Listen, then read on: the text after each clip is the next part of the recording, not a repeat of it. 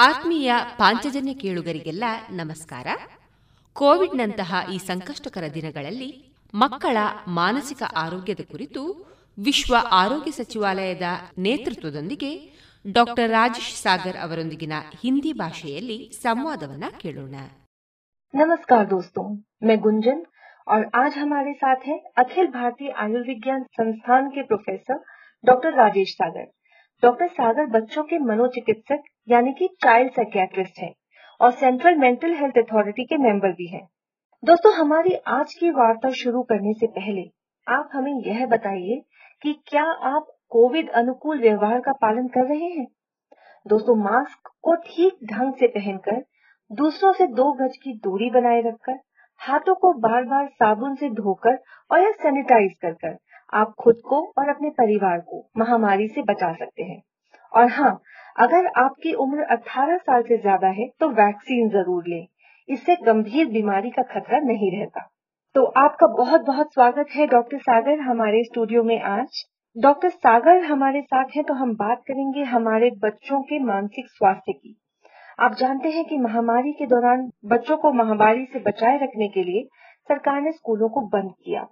खेल कूद बाहर आने जाने, दोस्तों से मिलने जुलने पर भी काफ़ी पाबंदियाँ लगानी पड़ी हैं।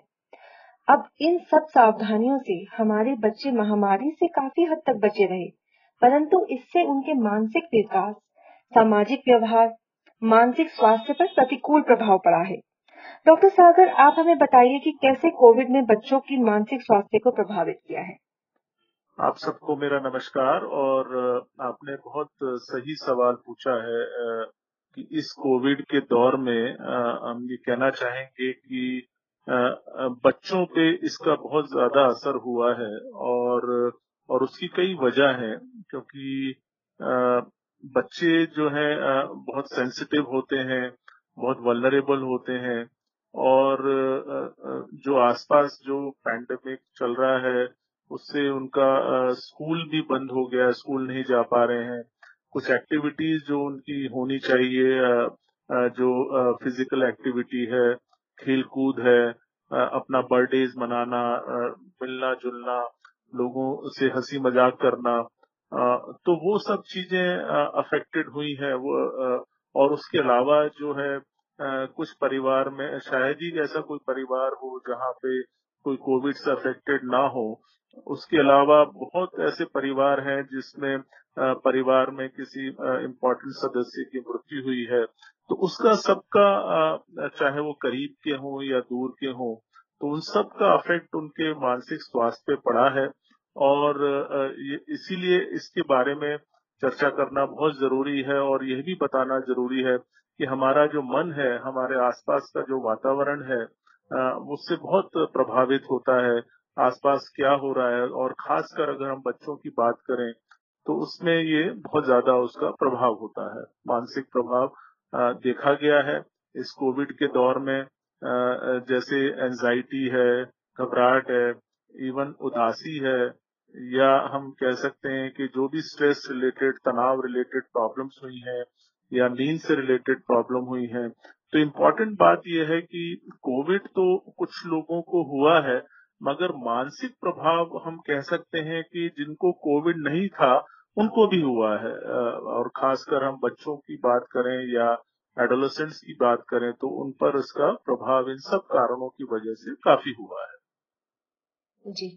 आ, पर हम कैसे पता करें कि बच्चा मानसिक तनाव में है? मतलब आ, कैसे जाने हमें कि उसके दिल में क्या है इस टाइम पे? बहुत सही। देखिए इसको पहचानना बहुत आसान है। और ये मान के चलिए कि बच्चा जो है कोई भी सिचुएशन को अलग अलग रूप से उसको व्यक्त कर सकता है। तो जैसे मान लीजिए, और स्ट्रेस की परिभाषा क्या है? स्ट्रेस की सिंपल परिभाषा ये है it's a normal reaction to abnormal situation उसका मतलब ये है कि ये जो पैंडमिक है, ये एबनॉर्मल सिचुएशन है, मगर जो रिएक्शन है, ये नॉर्मल रिएक्शन ही इसको माना जाता है।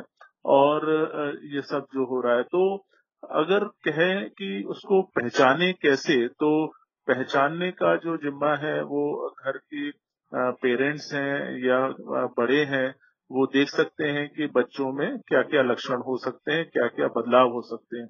मैं उसको बताना चाहूँगा, पहली सबसे इम्पोर्टेंट चीज़ है कि उसका जो व्यवहार में बदलाव। अब उदाहरण के तौर पे जो एक एक स्ट्रेस है या या जो तनाव की स्थिति है, वो बच्चा अलग अलग रूप से जैसे व्यक्त करता है तो कुछ बच्चे जो हैं, बहुत विड्रॉन हो सकते हैं खामोश हो सकते हैं, जो कि पहले बहुत चंचल थे, या कुछ बच्चे बहुत एग्रेसिव हो सकते हैं गुस्सा इरिटेबल हो सकते हैं, गुस्सा कर रहे हैं और कुछ बच्चे जो हैं नशे के भी आदि हो सकते हैं वो डिपेंड करता है कि उनके वातावरण में कैसा है? कुछ बच्चे जो है क्लिंगिंग बिहेवियर जिसे कहते हैं क्लिंग का मतलब माता पिता को ना छोड़ना। जो है वो कहीं भी जैसे ऑफ़िस जाएँ तो उनको लगता है कि वो ना जाएँ, उनके पास ही रहें। एक कहा जाता है कि डिपेंडेंट बिहेवियर हो जाता है उनका, जो कि पहले ठीक था। कुछ बच्चे जैसे हो सकता है बहुत जो भावनात्मक लक्षण हो सकते हैं जैसे डर है वो हो सकता है जो पहले नहीं डरते थे, अंधेरे से अंधेरे से डरने लगते हैं, या गुस्सा कर सकते हैं, या उदास हो सकते हैं, या घबराहट के लक्षण हो सकते हैं। तो अलग अलग ये सब सिम्टम्स हो सकते हैं। उसके अलावा जो है नाइट जैसे रात में सोते हुए एकदम डर के उठ जाना ये भी लक्षण बच्चों में देखे गए हैं। कुछ बच्चों में ये भी हो सकता है जो लक्षण है कि उनको बार बार अपने पेट में दर्द बताएँ या बदन में दर्द बताएँ या सर दर्द बताएँ। जब जब चेकअप कराएँ तो सब नॉर्मल होता है। और और भी लक्षण हो सकते हैं। जैसे बच्चे कुछ जो है रात में बिस्तर पे बाथरूम भी कर, छोटे बच्चे हैं वो भी कर सकते हैं जो जिसको हम बेड वेटिंग कहते हैं वो भी हो सकता है तनाव की वजह से। तो कहने का मतलब है कि जो तनाव के जो लक्षण है, इमोशनल हो सकते हैं, जैसे बताया फ़िज़िकल हो सकते हैं, फ़िज़िकल में उनकी भूख कम लगना या वज़न कम हो जाना या एक प्रकार से उनका जो है उनकी नींद कम हो जाना। नींद का भी एक बहुत बड़ा इम्पोर्टेंस है, जो कि पेरेंट्स देख सकते हैं कि जैसे बच्चे के सोने का कैसा उनका ज़रिया है और बिहेवियर में ये भी हो सकता है कि बहुत ज़्यादा देखा गया है इंटरनेट का यूज़ मोबाइल का यूज़ ये भी होता है क्योंकि उनके पास विकल्प नहीं होते तो उसमें काफ़ी इन्वॉल्व हो जाते हैं। तो एक तरफ़ तो स्ट्रेस में है, दूसरी तरफ़ उतना ज़्यादा उसको यूज़ करते हैं तो वो भी एक समस्या का विषय है। तो कहने का मतलब अलग अलग रूप से ये सब लक्षण हो सकते हैं और मान लीजिए उस, उसके अलावा आजकल ऑनलाइन क्लासेस बहुत हो रही हैं तो उससे भी उनकी एकाग्रता में कमी हो सकती है। हो सकता है बच्चे कहें कि आ, आ, मेरा पढ़ाई में मन नहीं लग रहा मैं मैं कंसंट्रेट नहीं कर पा रहा। आ, तो आ, तो ये सब अलग अलग रूप से लक्षण हो सकते हैं लेकिन मुख्य तौर पे कहा कह सकते हैं कि आ, अगर आ, उनके बिहेवियर में बदलाव है या उनके इमोशंस में कुछ चेंज आए हैं या साइकोलॉजिकली कुछ चेंजेस हैं तो कह सकते हैं कि तनाव के ये लक्षण है और इनको आसानी से इन सब लक्षणों को अगर है तो बिल्कुल समझा जा सकता है और और इसके लिए उनसे फिर ये चर्चा कर सकते हैं कैसे उनको मैनेज करें। आपने जो ये लक्षण बताए हैं डॉक्टर साहब अगर हम टीनेजर्स यानी कि किशोर अवस्था की बात करें तो इस उम्र में बच्चे मतलब वैसे भी मतलब आमतौर पर भी कभी भावुक होते हैं कभी चंचल होते हैं तो कभी अचानक से आक्रामक हो जाते हैं। तो अभिभावक कैसे जाने कि उनके मस्तिष्क में क्या चल रहा है? क्या ज़रूरी है इस, टाइम पर? ये बात सही है। देखिए ये हम बताना चाहेंगे कि जब एडोलेसेंस फ़ेज़ में होते हैं तो कुछ हद तक जो इस तरह की जो चीज़ें हैं थोड़ा सा गुस्सा आ जाना या थोड़ा सा चिड़चिड़ापन होना या परिवार वालों की बात ना मानना, इसका मतलब ये नहीं कि वो एक बीमारी का रूप है, ये एक उनका डेवलपिंग प्रोसेस होता है, क्योंकि एडोलेसेंस में हार्मोनल चेंजेस होता है शारीरिक बदलाव आते हैं अलग अलग किस्म के बदलाव होते हैं तो उसका असर मन पे भी पड़ता है घर वालों को लगता है कि वो मेरी बात नहीं मान रहा है, ये स्वाभाविक सा बदलाव है क्योंकि एडोलेसेंट फ़ेज़ एक ऐसा है जो बचपन से हम वयस की तरफ़ जाते हैं तो एक ट्रांजिशन पीरियड होता है ये। तो बहुत इम्पोर्टेंट है इस चीज़ को समझना कि आ, आ, उनको मन को उनसे बातचीत करना आ, उनको एक वातावरण देना कि जहाँ पे वो अपनी बात को कह सकें बातचीत कर सकें। अगर वो किसी परेशानी में है तो उनको वो वो चीज़ वो एनकरेज करना उनको बढ़ावा के उस चीज़ को व्यक्त करें, बातचीत करें। हालाँकि इस, ये कोविड के वक्त में हम सोशल डिस्टेंसिंग है, क्योंकि कुछ जो बच्चे हैं या जो एडोलसेंट्स हैं, किशोर किशोर अवस्था में जो है वो थोड़े से उनको क्योंकि वो लोनली भी हो गए, क्योंकि ऐसे इस एज में वो दोस्तों के साथ रहना पसंद करते हैं, मिलना जुलना पसंद करते हैं, वो हो नहीं पा रहा। अगर कोई भी व्यक्ति परेशान होता है तो हम क्या करते हैं? हम लोग दूसरों से मिलते हैं तो हमें सांत्वना मिलती है, हमें सपोर्ट मिलती है, लेकिन वो सब नहीं हो पा रहा है। तो तो इसीलिए इस स्थिति में, इसीलिए पेरेंट्स का या बड़ों का बहुत इम्पोर्टेंट रोल है कि वो एज अ फ्रेंड एज उनसे बातचीत करें उनसे डिस्कस करें, उनको वो वातावरण दे जहाँ पे ये सब चीज़ों को आसानी से अपनी बातों को कह सकें। ये इम्पोर्टेंट है कि उनको वो वातावरण देना जहाँ पे अपनी बातों को कह सकें और उनके साथ इन्वॉल्व हो, उनको एंगेज करें, उनके साथ गेम्स खेलें या उनके साथ उनको अगर छोटे बच्चे हैं तो उनको कहानियाँ सुनाएँ। तो ये सब चीज़ें बहुत इम्पोर्टेंट है। उनको as a feeling of connectedness रहे कि मतलब हालाँकि सोशल डिस्टेंसिंग है but be connected is very important तो वो सब एक एक कनेक्शन रखना ज़रूरी है। और उनको एक बिलीफ उनका कि ये मुश्किल वक्त है ये भी दौर है, ये वो निकल जाएगा, ये हमेशा के लिए नहीं है। तो उनसे बातचीत करना बहुत ज़रूरी है कि कि पहले भी ऐसे मुश्किल वक्त आए हैं, हम उससे बाहर आए हैं, और ये भी वक्त है जो हमारा निकल जाएगा। और इसमें इतना परेशान होने की बात नहीं है। तो तो सबसे इम्पोर्टेंट बात है कि उनको उनको सुनना उनकी बात को और उनको एक कंफर्ट देना और कंफर्ट हम उनके साथ एक्टिविटी करके या उनके साथ कुछ काम करके, उनके साथ इवन गोइंग फॉर वॉक और उनके साथ गेम खेलकर ये सब करके और रीअश्योर करें। और reassurance also is very important ये कहें कि आप सब सेफ़ हैं, कोई चिंता की बात नहीं है।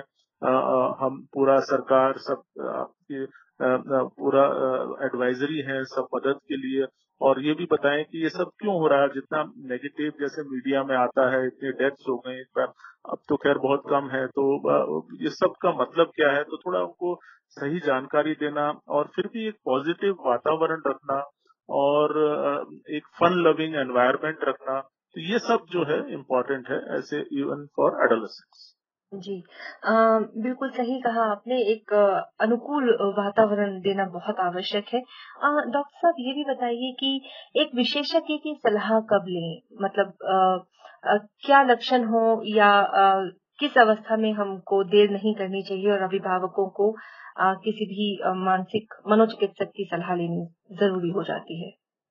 बहुत इम्पोर्टेंट बात है कि क्या होता है कि हम जो है पहली बात तो ये है जिस तरह से हम अपने शारीरिक स्वास्थ्य का ध्यान रखते हैं, उसी प्रकार से हमें अपनी मानसिक स्वास्थ्य और इमोशनल हेल्थ का भी ध्यान रखना है। बहुत इंपॉर्टेंट बात है।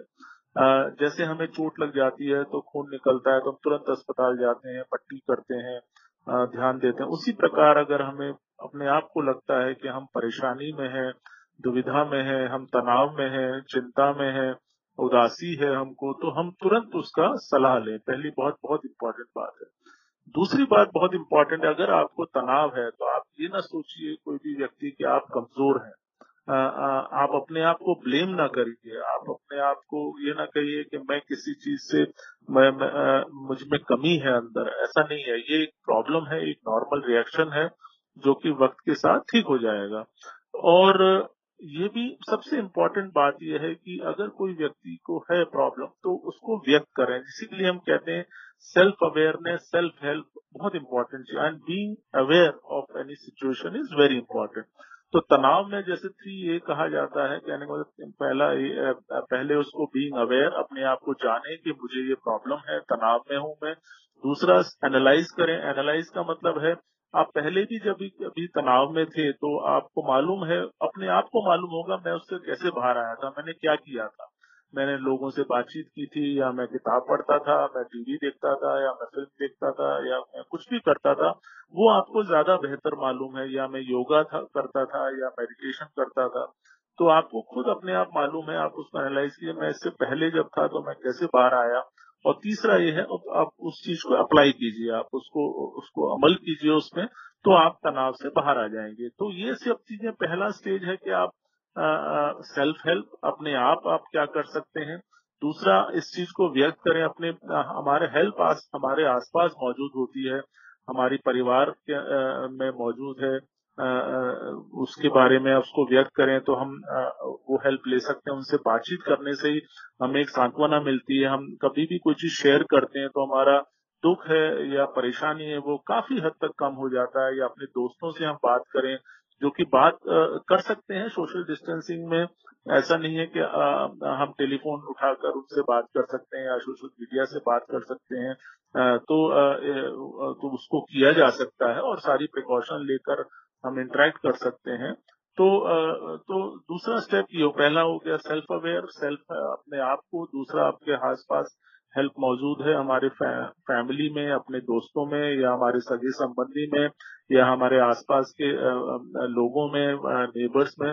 और अगर फिर भी प्रॉब्लम है, मान लीजिए आपके लक्षण बहुत ज़्यादा हो गए हैं, बहुत सीवियर हैं जहाँ पे आपने खाना आपका कम हो गया, वज़न कम हो गया, बहुत उदासी है आपको अपने आप को हानि पहुँचाने के विचार आ रहे हैं आपको आप कोई भी काम नहीं कर पा रहे हैं एक जीवन एक कष्टदायक हो गया है। तो डॉक्टर साहब क्या तो यही लक्षण डॉक्टर से फिर ऐसी स्थिति में अपने डॉक्टर से मिलिए।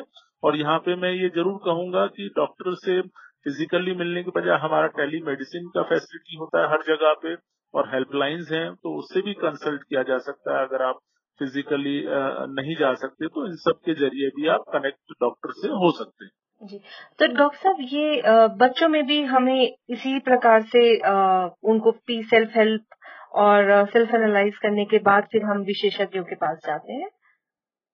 बिल्कुल बिकॉज़ uh, uh, सब हम ये कहते हैं कि हेल्प uh, हमारे आसपास मौजूद है बस हमें हाथ खड़ा करने की देर है और अगर नहीं भी है तो परिवार जो है बड़े जो है किसी भी व्यवहार हो सकता है कुछ समस्या ऐसी होती हैं, जैसे एंजाइटी या डिप्रेशन जो इंसान खुद अपने आप हेल्प नहीं चाहता है या उसको परेशानी लगती है। तो इसीलिए बाकी लोगों को भी ध्यान रखना है कि इसका व्यवहार कैसा है। अगर ऐसा है तो फिर उसको उसको ले जाना चाहिए हेल्प के लिए, क्योंकि ये समस्या, जो मानसिक परेशानियाँ हैं, ये थोड़ी अलग है फ़िज़िकल प्रॉब्लम से। फ़िज़िकल में तो ये होता है, हमें प्रॉब्लम हो रही है, दर्द हो रहा है तो हम तुरंत डॉक्टर के पास चले जाते हैं, हमें खुद मालूम होता है। लेकिन मानसिक परेशानियाँ कभी कभी ऐसी होती है जो इंसान जो है खुद उसको या तो मालूम नहीं होता जिसको हम कहते हैं इंसाइट नहीं है, उसको मालूम नहीं है तो और उसको इग्नोर कर देता है, वो सोचता है इसमें क्या है, मैं अपने आप ही ठीक हो जाऊँगा, या उसको निग्लेक्ट करता है। तो इसीलिए इम्पोर्टेंट है बड़ों का, बाकी लोगों का, दोस्तों का, ऐसा व्यक्ति है तो हमें उसकी मदद करनी चाहिए। कि वो प्रॉपर तरीके से उसकी प्रोफेशनल हेल्प ले सके। और हेल्प हमारे आसपास मौजूद है। आप किसी भी डॉक्टर से किसी भी मनोचिकित्सक से या मनोवैज्ञानिक से आप मिल सकते हैं या अपने किसी भी आसपास के डॉक्टर से आप अपना परेशानी को व्यक्त कर सकते हैं। जी आम, आपका बहुत बहुत धन्यवाद डॉक्टर सागर हमारे श्रोताओं से जुड़ने के लिए। आ, सही कहा आपने कि बच्चे बहुत नाजुक होते हैं। सही वातावरण ना मिलने से घर में प्यार का माहौल न मिलने से उनका विकास प्रभावित हो सकता है। तो ज़रूरी है कि उन्हें, ज़रूरी है कि उन्हें सुने, उन्हें जाने, उनके साथ रहें, उनकी छोटी बड़ी समस्याओं का समाधान उनके साथ मिलकर निकालें। और हाँ ज़रूरत लगे तो विशेषज्ञ की सलाह लेने में देर ना करें। आप अपने नजदीकी स्वास्थ्य केंद्र या हेल्पलाइन पर मानसिक विशेषज्ञ से जुड़ सकते हैं। अपना और अपने बच्चों का ध्यान रखें। हम फिर मिलेंगे। धन्यवाद। ನಮಸ್ಕಾರ. ಮೇರಾ ಸಭಿ ಬಚ್ಚೋ ಕೋ, ಸಭಿ ಬಡೋ ಕೋ, ಸಬ್ಕೋ ನಮಸ್ಕಾರ. ಇದುವರೆಗೆ ಮಕ್ಕಳ ಮಾನಸಿಕ ಆರೋಗ್ಯದ ಕುರಿತು ಡಾಕ್ಟರ್ ರಾಜೇಶ್ ಸಾಗರ್ ಅವರೊಂದಿಗಿನ ಸಂವಾದವನ್ನ ಕೇಳಿದಿರಿ.